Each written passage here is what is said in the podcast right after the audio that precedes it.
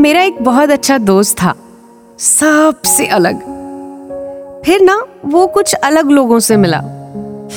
उसके जैसा हो गया, पर मुझसे अलग हो गया। अहमियत एहसान में बदल गई, मुलाकातें बातों में, और बातें बहानों में बदल गई। शिकायतें हक जताना चाहती थी, लेकिन दिल कहता था, छोड़ यार, कोई बात नहीं। जहाँ रहे ना खुश रहे। क्या अब हम दोस्त हैं? क्या पता। शायद नहीं।